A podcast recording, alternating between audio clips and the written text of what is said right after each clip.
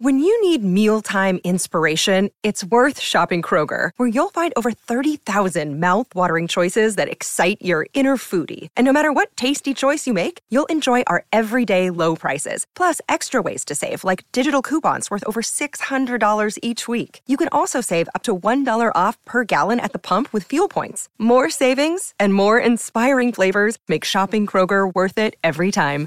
Kroger, fresh for everyone. Fuel restrictions apply. I'm Alex Rodriguez. And I'm Jason Kelly. From Bloomberg, this is The Deal. Each week, you'll hear us in conversation with business icons. This show will explore deal making across sports, media, and entertainment. That is a harsh lesson in business. Sports is and, not uh, as simple you know, as bringing a bunch of big names together. I didn't want to do another stomp you out speech. It opened so, up so many more doors. The show is called The, the deal. deal. Listen to the deal. Listen to the deal on Spotify.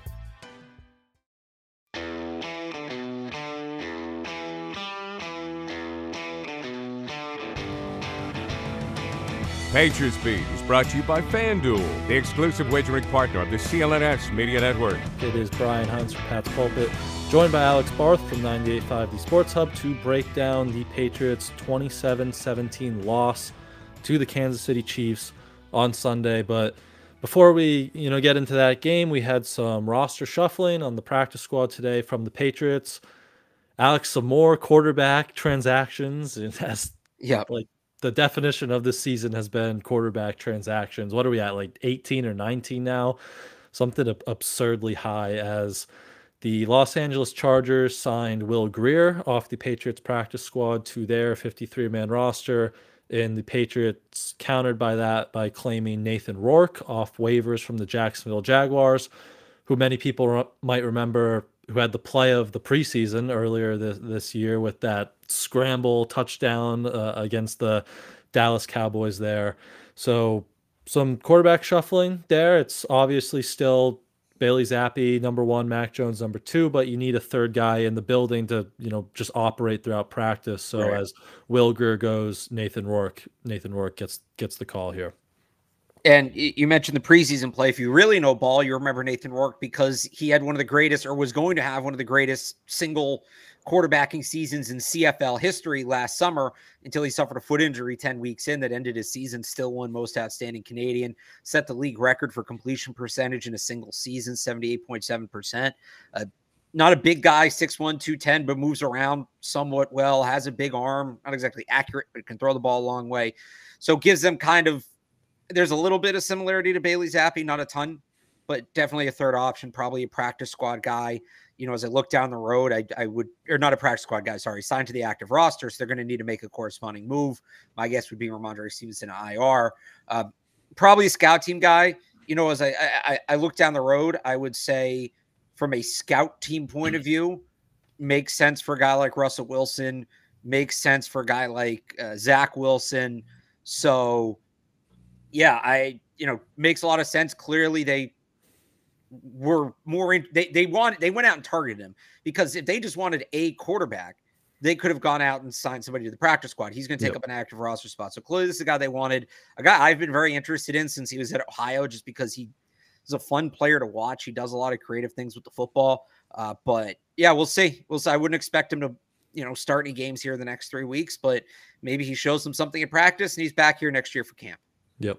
Canadian of the year, as he said in the CFL yeah. that one year. But yeah, you wouldn't expect him to play, and that's probably why Will Grier takes a shot in LA. He's he's probably realizes at this point he's not going to get on the field for the Patriots. So LA is down Justin Herbert, Easton Stick. Obviously didn't look great. They have that coaching change, so Will Grier jumps over there and a chance to get on the 53 man yeah. roster there. And, Look, and, I like Max Duggan. I think Will Grier yeah. is their best option, honestly, right now. I, am not saying he should start this week. I can't imagine he'd be ready with the playbook, but with Justin Herbert out, he's their best option. Yep. Easton, Easton Stick didn't get hurt in that Thursday game, right? He finished. He got like banged up, but he finished it. Yeah. So maybe Grier gets a shot uh, down the stretch there with that new regime and coaching staff. We'll see. But that was the quarterback roster shuffling. Also had a move in the backfield. Ke'Shawn Vaughn was signed to the practice squad, which they needed another back here at some point with Rhamondre done for probably the year. He might go on IR as a corresponding move here, but Kevin Harris had his second elevation this past weekend, so he's only got one more. JaMycal Hasty hasn't had that big of a role since he signed on here, and obviously Ty Montgomery was released after the Steelers game last week, so you needed another back here, and Ke'Shawn Vaughn was, you know, he was a third round pick in the past, so maybe you have the open practice squad spot, so get him in here, get some depth, and see kind of what you have there. Yeah, I could see him playing at some point with Kevin Harris, just the one elevation left if they don't want to add him to the active roster, which if they do so somebody asked me why why they wouldn't. I I'm not 100 percent certain on this. I, I, would need to ask Miguel, but I believe uh, if he's on the active roster at the end of the season, he's uh, like you can negotiate with him as a free agent, but he's a true free agent.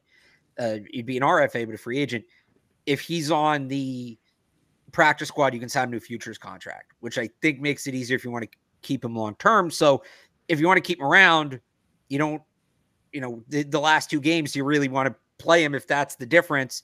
You add Ke'Shawn Vaughn, who is an experienced back, had, you know, over 100 touches in Tampa the last four years, played a significant special teams role as well. So he can do a couple different things for you. Former Tom Brady teammate, which is fun for us. but yeah, make, makes a lot of sense. And I would not be surprised if we see him I, probably not this week. My guess is the plan would be use up Kevin Harris's elevations this week, and then the final two weeks, maybe you see Ke'Shawn Vaughn play like five or ten snaps a game. Yep. Was was I? Am I thinking of the right guy? He was kind of a pass catcher too, right?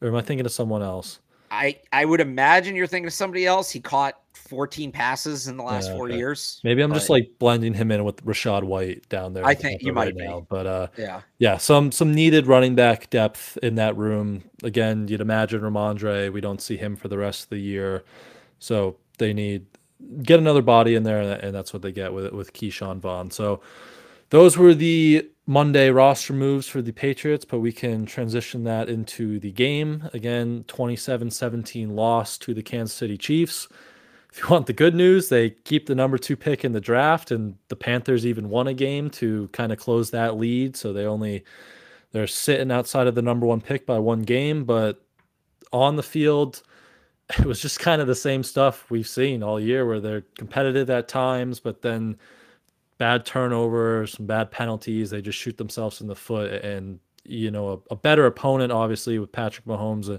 and the Chiefs kind of just do enough to to to win that game and same script for Bailey Zappe too like good first half bad second half and it all just kind of piles up there for that 10 point loss. Yeah, they more or less played the same game they played against Pittsburgh.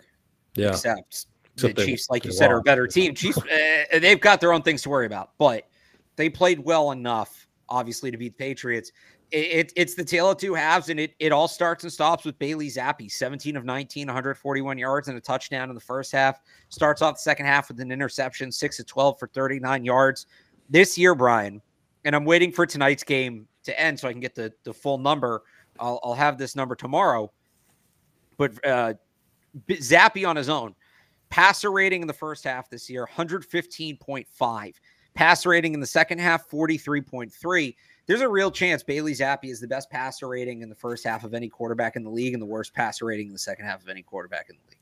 Like, and it's it, it honestly it goes back to the Bears game last year, yeah. and it wasn't as extreme in some of those other games, but it's noticeable. He significantly struggles in the second half. Why is that? I do think the Patriots have changed their play calling to get more conservative in the second half of these last two games. That's part of the reason. But why are they doing that? Because they don't trust the quarterback.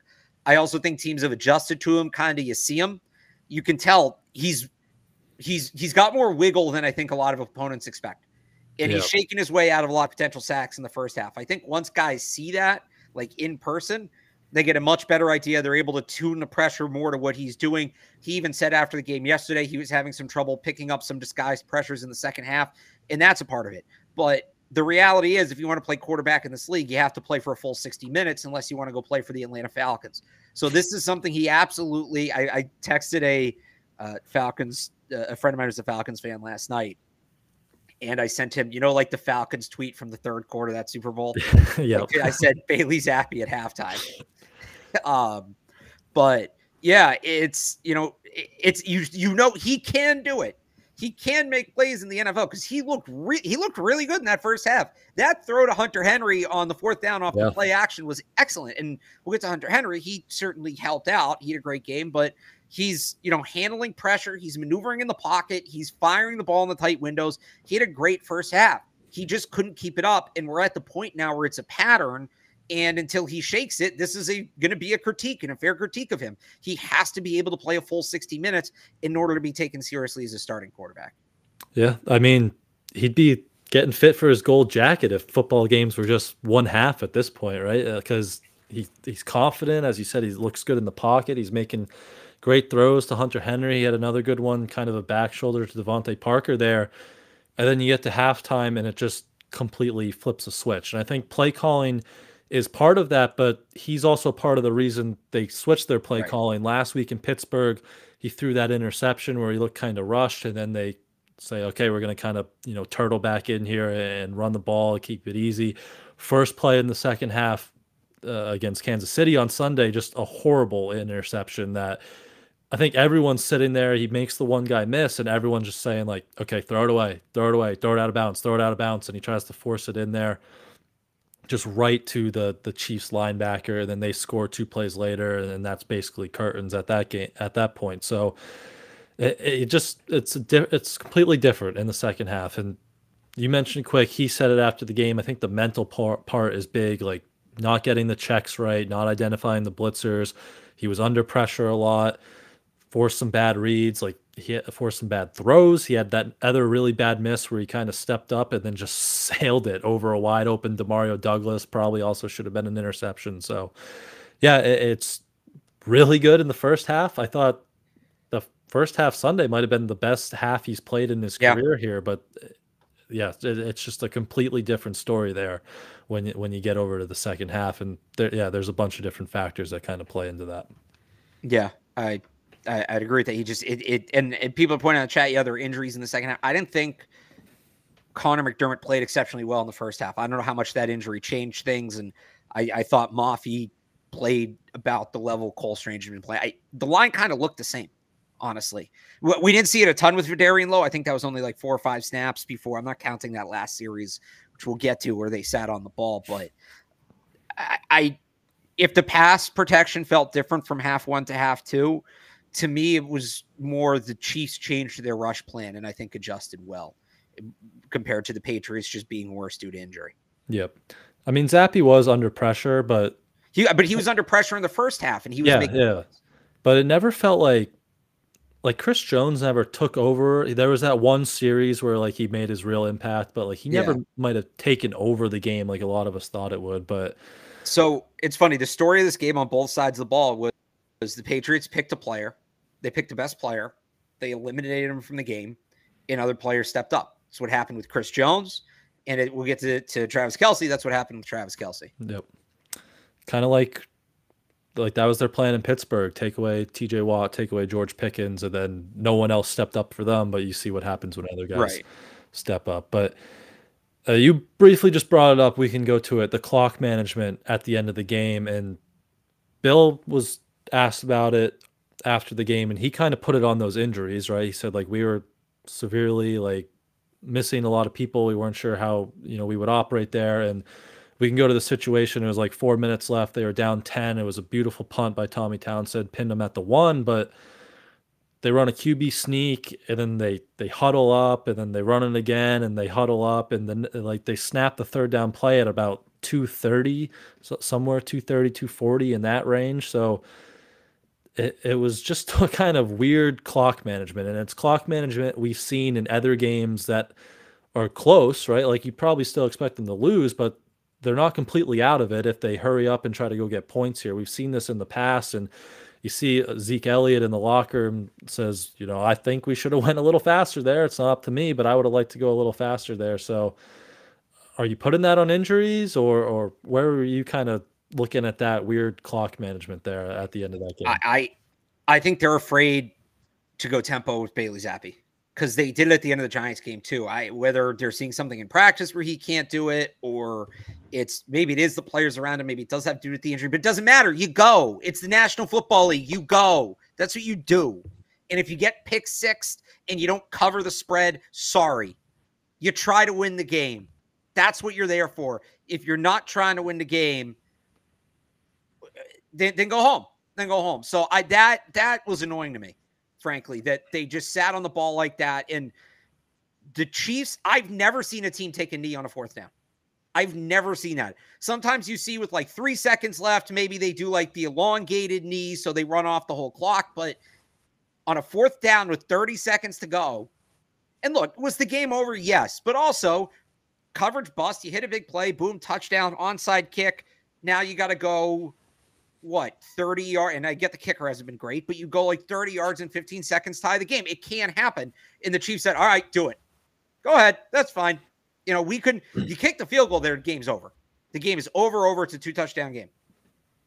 You they're like, oh, we'll leave the door open. We don't really care. We, we don't need to run another play. One of the most disrespectful things I've seen uh, in a long time. And what do the Patriots do? With one time out in their pocket, they run the ball, they go home. Yeah. It, mind blowing to me. So Reid actually said the opposite, right? He said like it was he respects Bill too much. He didn't want to run up the score, which I mean, I, I don't know. Like take I guess you can just take that however you want. It, it was a weird move. I was expecting them to kick. I, am I'm not somebody who believes in running up the score. Yeah. Well, all right, then go for it. Yeah. Then make it. Then tell Pat Mahomes like, hey, we're gonna go for it, but like throw the ball away. I, don't know. I, I am not again. I'm not somebody who believes in running up the score. I'm a big believer, and this is a Bill Belichick thing. It's not your job to stop your own offense. Yeah. It's the other team's job. But I I thought that whole thing, even before the Chiefs kneeled it out, was I mean, they were done. They were done. They went home. Yep. I mean the the Lions on Saturday night. What was it? Fourth and two, and they were up like twenty points, and they threw it into the end zone and scored with like yeah. two minutes left. So, yeah, just the opposite of what the the Chiefs were thinking there. But yeah, back to the Patriots. They the, they mailed it in there, and if they don't trust Zappe to go tempo, like you're gonna lose either way. Then like either go tempo and he throws a pick, or and you lose, or you're not going tempo and then you're gaining 10 yards and you're punting and then you're still to lose. So I don't know. It's a frustrating, frustrating management there that has happened multiple times this year in the Giants game, as you said. So just kind of a weird, weird situation there. But um, anything else offensively? You mentioned Hunter Henry. He had another really good game. Unfortunately, also left with an injury. Took a really kind of vicious hit there down low on a pass from Zappe in the flat. Uh, quiet game for Zeke after his big game in Pittsburgh. Kevin Harris got his first work of the season, had a really impressive touchdown run, so kind of a flash there. But uh, anything else on the offensive side of the ball you noted? So I thought Henry was excellent in this game. He he did a great job running his routes, leverage, getting himself open, giving Bailey Zappe windows, caught the ball, took an absolute beating on yep. some of those throws too, going over the middle, and, and knew he was going to. I thought he was great. I also thought DeVante Parker played one of his better games in the year. I'll give him credit. I know he didn't do much in the second half, but who did? Um, he he ran a couple nice routes, and then he he made a really nice play where I think it was a third down. I don't remember what down it was, but Bailey Zappe first half gets flushed from the pocket to his right, two defenders on top of him, kind of has to do a weird back foot like hook shot throw. Looks like one of those Mac Jones throws, and uh, Parker's blanketed by two defenders, ball's underthrown by five yards, and he still comes back to the ball, fights through both of them, and make the cat makes the catch. That that's the guy when you traded a third round pick, you're looking for to come help your quarterback. I haven't seen him fight for the ball like that in a while. So I thought they were both really good. As for the running game, definitely took a step back. Uh, really, no way to say it couldn't. They averaged 3.3 yards per carry. You, you take out the Kevin Harris run, it's 2.7. And Credit to Kevin Harris. I will say the one exception to me, I'm about to kind of dump on the run game. Uh, credit to Kevin Harris for staying ready. Has been on the practice squad all year, probably hasn't been part of many game plan meetings. Didn't play last week, comes in, boom, 18 yard touchdown in the house to keep the Patriots in the game. I thought that's that's kind of thing the Patriots love, and that's why he's going to hang around, right? It's hey, you, you stayed ready, you were here, good for you. The rest of the run game, after a couple of really good, you know, after a good month, I should say, in November, they have had a rough couple of games. Now it's against good defenses, but I think teams have realized, especially with Zappe, we're going to sit on the run game. And you look at it, the Patriots also ran the ball a season low 16 times yesterday. The Chiefs wanted them to throw it, and they played into that. They established the run game a little bit there in, in the middle because teams were just dropping back into coverage because the Patriots were throwing so many interceptions. Now that they're seeing the Patriots get more conservative and run the ball more, paying more attention to it, and the results are dipping. So Patriots are going to have to find a way to reestablish the run, but it's going to be tough because that's what everybody's going to be sitting on. They're going to be daring Bailey Zappe to throw the football, and if he's having second halves like he did the last two weeks, there's no mm. reason for teams not to do that. Yep, and that's like we talked about in the preview. The Chiefs have one of the worst run defenses in the league, but a coordinator like Steve Spagnuolo, right? Like he's to load up the box and say, with Bailey Zappe back there, and say, "You beat us. We're not. Gonna, we're not to let you run the ball with Zeke all day like they have the last month, but let Bailey Zappe beat them, and that obviously didn't happen. But yeah, Hunter Henry was an interesting one because when you talk about these guys who are expiring contracts and head into free agency, and he's not a perfect tight end, right? We all know his some right. his deficiencies, especially as a blocker, but it's a position that you've had trouble drafting and developing. And if you have a rookie quarterback, a guy like that, who's now a captain too, by the way, like having a reliable target over the middle of the field is pretty valuable. And the, the free agent market in that in the tight ends isn't anything appealing either. He's the, clearly the, the, the top guy in that room, I'd say. So I, I think you're still working away. I would try to work away to bring him back on one two year deal. Obviously, the money is going to be a lot lower than what you signed him for a few years ago. And then maybe draft a guy mid rounds, like Cade Stover from Ohio State. I think that would be kind of a good way to build out that that tight end room going forward. Because as you saw from Henry, he can still be a reliable target over the middle of the field, make some contested catches, and still good in the red area there. Yeah, he he's definitely. And the other thing, he brings that leadership tangent, yep. right? That you're going to need to kind of build this thing back up. And he's a veteran. He's been here. He seems well liked by his teammates. The question is, does he want to come back? Does he want to be in that role? That's going to be the real question.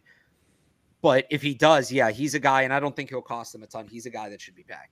Yep. Especially because he will be the top tight end on the market if some other team, maybe a contender, right. throws a little bit more money or relatively same money structure and he just wants to go to a winner at this point of his career. That'd be interesting to watch. But yeah, I would try to bring him back if, if possible. So uh, I, I, believe that's it for the offensive side of the ball. We can quickly hear from our friends over at FanDuel and then jump over to the defense. All right. Score early this NFL season with FanDuel, America's number one sports book. Right now, new customers get $150 in bonus bets with any winning $5 money bet. That's 150 bucks if your team wins. If you've been thinking about joining FanDuel, there's no better time to get in on the action, NFL. The app is so easy to use. There's a wide range of betting options, including you got spreads, you get your player props, you got over-unders, and more. So visit FanDuel.com slash Boston and kick off the NFL season. FanDuel, official partner of the NFL. 21 plus and present in Massachusetts. Hope is here. First online, real money wager only. $5 pregame moneyline wager required. First online, real money wager only. $10 first deposit required. Bonus issued as non withdrawable bonus bets that expire seven days after receipt. See terms at sportsbook.fanduel.com. Gambling helpline ma.org or call 800 327 5050 for 24 7 support. Play it smart from the start. GameSenseMA.com or call 1 800 GAM 1234. All right. So the big news on the defensive side of the ball was J.C. Jackson. Uh, of course, the cornerback was active. He was in the building. He was at Gillette. The teammates saw him. Deatrich Wise said he was in the locker room. He expected him to play, and then he was never spotted on the sideline. Then obviously never never played a snap on, the field. Uh, Bill said he was unavailable. JC's agent then came out after the game and said he was dealing with mental health issues. So another, you know, he's obviously had some reliability concerns, what they called it earlier in the year, and now he wasn't available. On Sunday, they had to lean into Alex Austin, the rookie, got his first career start. John Jones, a little bit more, had to play through some injury because Shaun Wade was inactive. So, where are you kind of at with JC right now? Obviously, you hope he's okay from a mental health standpoint, but you know, where where did you fall in that whole JC situation from yesterday? Yeah, I mean, look, if, if he needs time to get away, he needs time to get away. And I'm not going to fault him for that. And we know he's dealt with some issues like this in the past. Um, but it's the second time he's kind of had to be away from the team. It wouldn't surprise me if this is it for him this year. I feel like he's probably, uh, you know, there's no guaranteed money in his contract beyond this year. So he's got to get himself right. That obviously comes first. Football comes second. And, and I hope he is getting himself right. But I can't imagine the Patriots are going to commit to him long term if he's, as long as he's dealing with this, because football can't be his main priority right now. Yep. Yeah, I, I agree there. You obviously hope he gets right, but as we've kind of said with his play and the concerns before, it doesn't look like he'll factor into the the cornerback room long term here, which again, while we go into the offseason and, and a few week cornerback is going to be a need again there. But uh, what what do you think of Alex Austin? First career start. I know he had a few penalties. One one looked a little suspect. One was you know more obvious and then negated a big fumble recovery. But I thought he settled in uh, a little bit there in the second half. Bill said he played pretty competitively, but you know, tough spot to be thrown into. You know, learning you're starting right at, as the game was kicking off there. But uh, did you have any you know thoughts on, on, how Alex Austin played, going wire to wire too, hundred percent of the snaps? Yeah. I mean, for a guy making his first career start, it, it sucks because the two penalties came at two yeah. major, major moments of the game, but you, you expect that. I, I, thought he played okay. I thought there were sometimes he stuck with Rashee Rice again for for what you expect. A, a guy, you know, who, who came to league raw, who's making his first start as a rookie. He's only been here for like a month. Like, yeah, it was fine. They're ultimately going to need another boundary corner, you know, down the road. I think we all know that. But it, if you told me he, he was going to play, if you told me Alex Austin was going to go wire to wire against Kansas City Chiefs, and they'd only allow 27 points, I'd say he probably held his own. And I, I think he did that. But yeah, there's definitely uh, room for improvement there. Yep. Tough spot though. So decent performance for for that situation, obviously. But uh, I want to hear your thoughts on you know all week we talked about how would the Chiefs and Patrick Mahomes respond to you know this losing streak, this little skid they are, are that they this dynasty, this next dynasty. Was that the performance you expected them to see, or you wanted to see from them to be announced this next upcoming dynasty or whatnot? Or was that like, did that remind you of an old Patriots performance coming off some adversity? I know you loved watching Kadarius Toney all, all game and those receivers, yeah, but what, what was your takeaway there from from that Chiefs offense? You guys know me; I rarely outright say a player's not good, but like. he's not good at receiver. I, I, try to turn him into a running back because I, I, still think he's electric with the ball in his hands, but getting the ball in his hands is a challenge. Is a monumental task, apparently. Um, I, I, I wasn't wowed. I wasn't wowed. I thought Mahomes, the stat line wasn't super pretty 27 to 37, 305, two touchdowns, two picks. He he he was a lot better going back and looking at the big picture than it felt week to week or play to play, if that makes sense. Like, you know, I kept um, I kept being like, all right, when's Mahomes going to do like the Mahomes stuff? But he made a lot of plays that he had to make that nobody else was going to make. That being said, I the, the Chiefs as a whole, I would still be nervous if I'm a Chiefs fan. They still don't feel like a true top tier team to me. Maybe they're one of the best teams in the AFC still, just because Mahomes gives them that floor. But I that's not a team to me that's hanging with the Niners or the Eagles, right? Or one of those top teams in the NFC. I'll even say the Cowboys after yesterday's game. I think that was a tough spot for them. Uh, wasn't totally wowed with their offense altogether. And the Patriots may, I, I would not be surprised if you see other teams moving forward using the blueprint the Patriots use defensively for that game, especially on Travis Kelce. They came out, they blanketed Travis Kelce. they were all over him and said, beat us throwing to other guys. And look, the Chiefs did. Rashee Rice had a great game, nine catches, 91 yards. Noah Gray got off on a big catch as well. But that's because, again, Alex Austin over there. If, if you're a team with a really good boundary corner, you should be able to take away Rashee Rice in a rookie. Like, let's say the Patriots have Christian Gonzalez yesterday, right? Christian Gonzalez locks up Rashee Rice. Rashee Rice does not go nine for 91 yesterday. I don't know the Patriots ultimately win, but it's definitely a lot closer. Yep. Definitely a lot closer. I don't think Mahomes goes over 300 yards, certainly. So there is a blueprint there to take away Travis Kelce. He had five for 28. At one point, he had four for 16 late in the fourth quarter. Nice little four yards per catch. Uh, dropped a pass in the end zone because he knew he was going to take contact. Really can't believe Flopped. Taylor Swift fly all the way out for that. Uh, yeah, I, I would not be surprised if you see that Patriots game plan against the Chiefs again uh, down the road here, whether it be to close out the regular season or in the playoffs. Yep, and, and flopped on another one. Bring up that flop. Yeah, that was wait. All right, if you're Travis Kelce, you're not getting pushed over. Like I, everybody knows I like Miles Bryant. I do. I'm in the minority on that one. Travis Kelce should not be getting pushed over by Miles Bryant. Like yeah, that was interesting. But yeah, he they definitely held him in check. Jalen Mills played a season high in snaps, had a, had a big role in that. Uh, he he just it was a good week to debut my Travis Kelce might retire at the end of the year take because I know they they put a lot of resources into him. Bill obviously like that's the guy they focus on. A lot of respect there, but he does look like he's slowing down a, a bit on that offense. So between their receiver problems and you know Travis Kelce might not be, being Travis Kelce now he's probably going to drop like three touchdowns and win Super Bowl MVP. But right, uh, he he does look a little slower. He doesn't look like the same player. So so that'll be interesting. But yeah, I, I feel like Mahomes didn't like it didn't seem like a dominant Mahomes game because they were throwing the ball behind the line of scrimmage a lot. A lot of those short screens. He threw it 13 times behind the line of scrimmage and it went for totaled 105 yards on that. Obviously, there was that big Clyde Edwards-Helaire screen, uh, screen where it looked like Kyle Dugger kind of got lost on the fake end around there, and, and that was a big gain. But that seemed like their that was kind of their focus with the Patriots playing a lot of man early. Was some of this misdirection, some of this screens stuff at the line of scrimmage, and, and try to beat them that way. So, I, I mean, they only gave up 27 points. Seven of them really came because of a Bailey Zappe interception. So it, it, was again like it was a pretty strong performance, I'd say, from the defense. But there are things, you know, you're undermanned, you're, you're short at in the secondary, obviously. But I, I, thought it was a decent performance.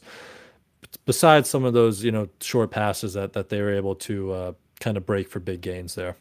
Patrick Mahomes did what Patrick Mahomes does at the end of the day. Yep. That's just there's only so much you can do against that. Yeah, and, and that like the mush rush thing against him, like yeah. throw that out. Like that didn't work. Him, him running around like, like just giving him time to do whatever he wants, kind of down there. Like that touchdown to Edwards-Helaire, which was an incredible catch by him, but like it, that's just not the good game plan for for against Mahomes, I think. But uh, we did see Marte Mapu at linebacker finally, and he made a play, a really good interception, just kind of took the ball away from uh, I forget if it was Blake Bell or Noah Gray, one of the Chiefs tight ends there. Uh, Tavai had an interception right off the hands of Kadarius Toney, so nice to see those guys. You know, Tavai's just been a turnover magnet all year. It's been him and Jabril Peppers who recovered the fumble that got wiped out from the Alex Austin hold, but uh, really nice to see Marte Mapu make a big play there, uh, especially at that second level, which we've all been clamoring for him to be down there at linebacker, and they finally did it a little bit more, and he makes a play. Go figure. Look what happens when you let a player play in his natural position, right? Yeah. What a concept. I yeah. would keep doing that. I would keep him there. He looks comfortable. He said yesterday we asked him after the game, and he said, "Yeah, I'm, I'm fine playing anywhere." He looked very comfortable linebacker. I would I would keep Mapu there absolutely. That's a spot. That's a spot. But uh, it was interesting with those two turnovers you had Tavai like throwing the pitch, right? And then talking to Mapu, he was like, you know, I got the interception, but I wanted to score. I felt like I wanted to, sc- like I needed to score. He was almost disappointed in himself. And, and Tavai mentioned, you know, that was part of the reason he's throwing the ball around after the pitch. And you still see this defense trying to like manufacture points themselves because they know, you know, with the offense they have, they just they need to do they need to do that in order to keep these games close and, try to win these games. So I just thought that was interesting. They still have that that mentality at this point of the year, but uh, run defense solid as always. Again, two two point two yards per carry, and if you take out that one, they gave up one to Clyde Edwards-Helaire, which uh, Davon Godchaux said after the game was just kind of a miscommunication because they had like no one lined up in the A gaps and it was just a, an easy run. If you take that out, it was 23 yards on 19 carries. So the run defense continues to be awesome. Christian Barmore continues to be awesome. That's just a weekly occurrence at this point. Pay him, uh, but that was you know good good performance from those guys up front. Yeah, Christian Barmore is best player on the team this year and yeah. and that's solidified. And I'm done saying, "Oh, it was a great game. It was a great game." It was no, he's just a great player, and he's playing the game. Like that's where we're at with Christian Barmore. he he was dominant. I thought Keion White had a sneaky good game. He didn't really show up in the stat sheet, but playing next to Barmore, there were a couple times where you could see he he helped push the pocket. Uh, it, it, but yeah, I think Barmore.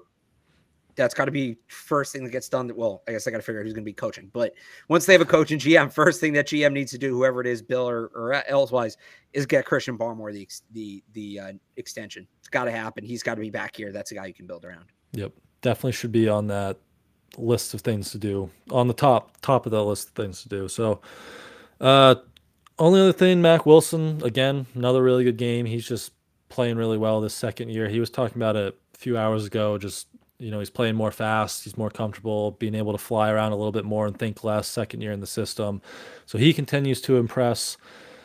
Uh, playing along the edge too a little bit more. So that that's been a nice, you know, we've talked about it a little bit, but that was been you know nice to see the second half of the year. So.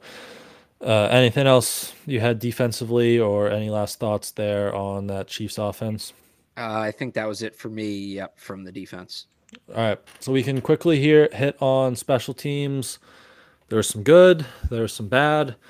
The good quickly, it was their best performance in the kick return game all year without Ty Montgomery. Jalen Reagor was back there. He averaged 28 yards on three return three returns, broke one for 40 yards. I mean, they've been struggling to get past the 25 yard line all year. So it was nice to see them get some momentum in that area. He had another one to start the game, which got called back. And this is one of the bads with, with Brenden Schooler. Kind of a questionable call, but he put himself in the position to get the call. And Brenden Schooler entered the game with four special teams penalties, which led the league and, you know, quickly adds a fifth there. So that's kind of becoming a reoccurring issue maybe down the stretch here. So some good on the kick returns, bad with Schooler, and then Chad Ryland again, of, of course, missing another field goal, his first attempt since that miss in New York, wide left again from 41 yards, not even to the lighthouse side. It was to the close end of the stadium, which has generally been easier this year. So uh, I know he bounced back with a chip shot, 25 yarder, but just he his struggles kind of continued there. Yeah, we're, we're getting to the point now where I think kicker is going to be, and I know they used a fourth round pick on him, but kicker is going to be a need this offseason. You got to at least bring in some competition for him. I, I, think you're really at that point. And if you blew the pick, you blew the pick. You know, sunken cost fallacy. I, you can't afford. I know everybody wants him in a tank and all that, but they have a decent. So some people may say they're okay with this. You have a decent kicker this year. Giants game at least goes to overtime. Maybe you win that. Uh, probably win the Colts game because you're just driving down for a field goal there there's one other game too I'm missing, but I know there's like another game. I, have gone through this that you probably win with another field goal. At the very least, you're driving for a game tying touchdown at the end uh, on Sunday instead of running the clock out because oh no, it's ten points. Whatever are we going to do in the next four minutes? So he's been it's been an issue. They're going to need to get probably another kicker again. Uh, again, at least competition. Maybe Ryland comes in in camp and he looks really good and you move on, but a late round pick, a free agent, something, I think you're going to need to bring in somebody to compete with them.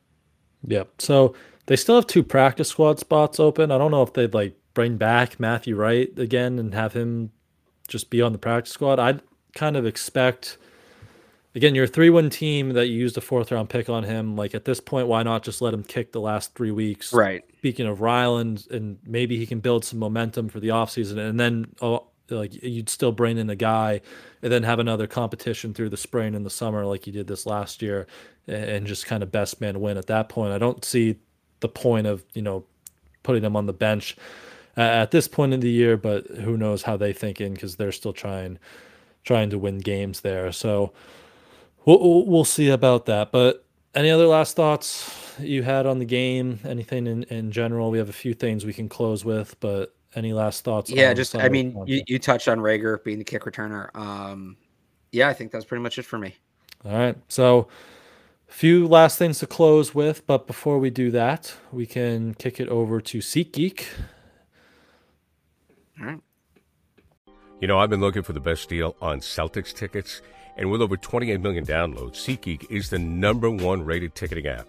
There are more than 70,000 events every single day on SeatGeek, including concerts, sports festivals, and more. With the NFL, NBA, and NHL seasons in full swing, you don't want to miss out. SeatGeek has your tickets to every game. Plus, artists like Travis Scott are on tour. They put all the tickets across the web in one place to make sure you're getting a good deal. Each ticket is rated on a scale of 1 to 10, so look for the green dots. Green means good, and red means bad.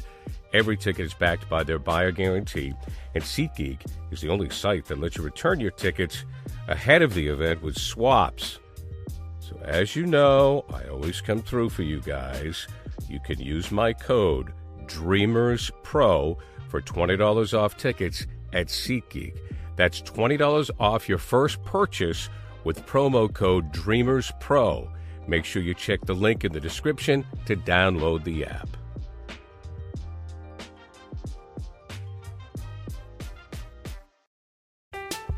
I'm Alex Rodriguez. And I'm Jason Kelly. From Bloomberg, this is The Deal. Each week, you'll hear us in conversation with business icons. This show will explore deal making across sports, media, and entertainment.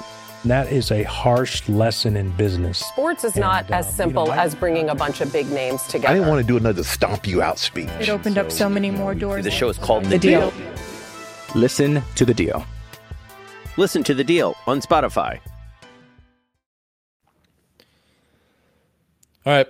So, just to wrap up some big picture stuff, before the game on Saturday night, Ian Rapoport dropped a uh, article report that Bill Belichick's, you know, the future, the decision on Bill Belichick has not been decided, which you know was a little different than what Kern had to say, saying that after that Colts game, it was the consensus was it was a decision to move on from Bill at the end of the year. And so Rapoport now comes out and says there's been no decision made these last four weeks, could have a big impact. Obviously, they lost to the Chiefs after that. But uh, what did you kind of take away from, from Rap Sheet's report there that there hasn't been a decision on Bill yet? So let me pull it up because there's a specific uh, part I want to read. I meant to pull it up during the commercial there, but uh, I'm, I'm I'm Team Tom. I think Ian Rapoport is going into semantics a little bit here. Basically, me reading between the lines of both these guys is the the Germany game, and I had also heard before the Germany game how important that game was to the Krafts yep. like I that part I truly like that yeah that tracks for them to lose that game and lose it the way they did and have it end the way it did in the national spotlight the international spotlight I think I, I here's what we need to understand Robert Kraft does not want to get rid of Bill Belichick for a number of reasons. They've worked together a long time. He respects him. Uh, he doesn't want to be the guy that got rid of both Tom Brady and Bill Belichick. You're talking about a major overhaul of an organization that has system has had systems in place for two decades. All that. That doesn't mean he won't. Like even if they went 0 17 and it was the obvious move, I still don't think. Like I don't think Kraft's excited to have to make this decision one way or the other. And I can you blame him? It's a tough decision. I could see how in the aftermath of that game, it kind of hits Kraft like, geez, I'm gonna have to do this. I'm gonna have to, whether it's trade, fire, whatever. I'm gonna have to move on from Bill Belichick. And the, which I think is basically what Kern's saying, what he heard. What Rapoport's basically saying is, okay, but what if something happens to change Bill's mind? To which I would say, yes, obviously. But or to sorry, what if something happens to change Robert's mind? To which I would say, yes, obviously. But is that going to happen? Is this team capable? wh- what would have happened between the Germany game and now that Robert Kraft to look at it and say, you know what? We're keeping Bill Belichick. That narrow, sloppy win over a pile of poop Steelers team. Yeah, I'm going to keep him as the coach. The only real thing that's happened is they made the quarterback change. And based on reports, it sounds like Robert Kraft's a Mac Jones guy. So I don't think switching to Bailey Zappe would save Bill's job. So that's where I'm at on it. Basically, is like, yeah, no duh. If the Patriots rolled off the last four weeks, four wins, and they won all four games by a score of 60 to nothing, yeah, Bill Belichick, I'd probably be saying at that point, Bill Belichick should stay. But it's not going to happen because the team is what it is. And that's ultimately why Bill should, you know, they should move on from Bill Belichick. So I, I the, the real part, I don't know if you want to respond to that, and then I'll get to the part of Rapoport's thing that really stood out to me. Well, I was gonna say like if the last four weeks were saving your job, the the, the Chiefs win would be like beating the Chiefs. right, Patrick that was Mahomes the one. Would be like the one to say like you pitch like a t- you hold Patrick Mahomes to ten points. Bill could go to Roberts like desk at the end of the year and slap that on the desk and say like, look, I still have it defensively. That that was the game and it didn't work. So I don't know what happens over these last three weeks now that that changes his mind and unless he's making an emotional decision, it's like there's three games gonna, you know, fix the roster moves, the coaching decisions, the draft picks. Like that should be what matters. That's why you're three and eleven here. Like the last three games shouldn't matter. I agree. I don't think he wants to do it, but when he's sitting up there in Germany with his big puffer coat on, yeah. I think that's when he realized he, he kind of had to do it. But and to know, add to that, I know, if, yeah, sorry, if, if Bill the period of evaluation part you wanted to talk about. So that well, no, I just want to add if Bill really thought his job was on the line, it makes the end of that game against the Chiefs that much more yeah. surprising and upsetting. Like fight, fight back, do something. Come on, fight. Like everybody's writing you off. Fight back. Give us a reason not to. I would love a reason to defend Bill Belichick again. Give me yeah. one. And he's he's you know running the clock out at the end of the game. The thing that really stood out to me though from the Rapoport uh, uh, report, reading right now, this is off the top from Saturday night, NFL.com. The fate of Bill Belichick as head coach of the New England Patriots has not yet been decided. Well, the expectation is that a decision on his future will play out over the next month. Sources also say it could take longer than that. No, nope, shouldn't, shouldn't, can't, don't, whatever. No, you need to know this is going to be a monumentally crucial off season. It starts realistically January 22nd. January 22nd, that's Shrine Bowl week. You then lead into the Senior Bowl. That's not only massive draft prep, there's agents at these events, there's networking, free agency. The ball gets rolling on that, whether it's re signing your own guys, figuring out what the market's going to be for other guys. Players, agents, people in the scouting department have to know who they're reporting to during that time. I look at it this way the Patriots season will end on September on uh, uh, January seventh. The last Sunday. Maybe it'll end on the sixth. They might play Saturday, but like season ends on on January seventh, last day of the regular season. I understand if they don't want to fire Bill on Black Friday, which is January eighth. I on fine. I I actually understand that. January fifteenth. Whoever your coach is, end of business January 15th. Whoever your GM is, end of business January 15th. That needs to be the guy. The worst thing they can do is let this decision linger into February. And you're going to pass up the chance to hire coaches. You're going to pass up the chance to hire GMs. You're going to, it's going to screw with the draft process, all that. You need to know, you need to know. Again, I use January 15th as the date. Take a week and sit on it. I'm not saying we have to know. We don't. And maybe they decide they're going to trade him and it takes like a week, week and a half to work out the details of the trade. Maybe they just don't want to publicize it right away. They want to figure out how they're going to, you know, market it that Bill's gone or market it that Bill's coming back. I get that. Fine. They need to know, and people inside the building and the people on the other end of the phones when you're dealing with agents and other teams need to know. So they can't, and they've done this in the past. Now, they being the Patriots was probably more Bill than Kraft, and this is ultimately Kraft's decision. I part of the reason the roster is what it is. There's a domino effect here, a butterfly effect. You go back to 2019 when they didn't give uh, Rob Gronkowski a hard date to come back or retire. They miss on Jared Cook and a bunch of free agents because they don't know what Rob, uh, Rob Gronkowski's cap number is. They end up missing the boat basically on that entire free agency period. They panic. They have to take N'Keal Harry in the draft and yada, yada, yada, on and on. There's butterfly effect there. You can't take your time on this one. The just, I'm not saying the decision needs to be made today, but they, they need to be ready to make a decision on January 8th. They can't start the process of making the decision on January 8th. The team is what it is. We're not getting any new information. We're really not. They're gonna ha- they're gonna miss the playoffs. They're gonna have a top five pick, and maybe it's you know, I would say if they're picking fifth versus picking fifteenth, maybe there's a difference in which way you go. They're not gonna pick any lower than fifth, and that's still kind of a long shot. They are what they are. They're gonna be what they're gonna be. The evaluation is gonna be what it is. The hay's kind of in the barn at this point, even though they have three games left to play. They need to be ready to make that decision on mm. January 8th. If it takes a day or two for it to be formalized, so be it. January 15th to me, that's when you need that's when the offseason begins. That's when you need to have somebody in charge leading the way. Yep.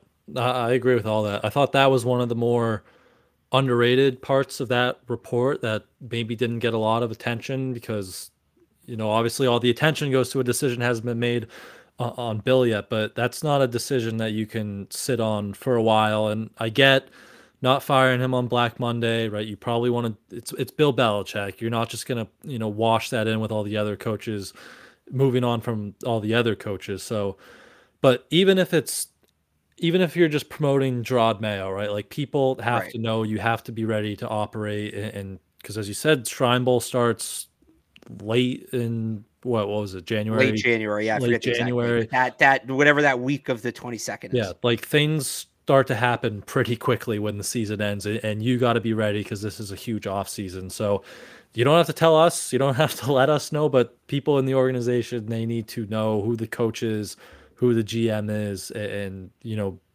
be be on the same page so you can operate. There shouldn't be a period of evaluation. The period should be this last month of, of the season. So yeah, that that was an interesting part of the report. Hopefully, uh, you know, by the time the season ends, they have a good sense and they don't need to take take that week, two weeks to figure that out. But uh, last thing with that top five draft pick, or the Patriots are still at two. Number one is still in play after that Panthers win probably looking at a quarterback here, and one of them, the Heisman winner, just announced that he is going to the NFL draft. LSU's Jayden Daniels, very good prospect. Obviously, had a very good year at LSU. Experienced, uh, four or five year starter or four or five year player, I uh, believe. Uh, five year starter, but one of those years was a four game season during That's the pandemic. So COVID year. So yeah, yeah, so whatever he, you want to call that. He started at Arizona State, transferred to LSU, and blew up this year, winning the Heisman Trophy. Really good runner, good thrower in the pocket too. Definitely a guy who, as you're looking for a quarterback here, is you know you're going to hear his name a lot over these next few months for the Patriots yeah, super fun prospect player, uh, electric quarterback. We've talked about him a little bit. I've talked about him with Taylor Kyles over on his show. Reminds me a lot of RG3 as a prospect. And if you remember, RG3 didn't fail in the NFL because he wasn't good enough. He's rookie of the year. He failed because Washington basically didn't care whether his knees worked or not and put him back out there on a bad leg on a terrible field. Hopefully, whichever team drafts Jayden Daniels has more care for his long term well being than Washington did with RG3. But you talk about a modern quarterback, slings the ball really well, all parts of the field. Uh, you know, 4 4 speed can make guys miss. He's going to need to bulk up a little bit, definitely.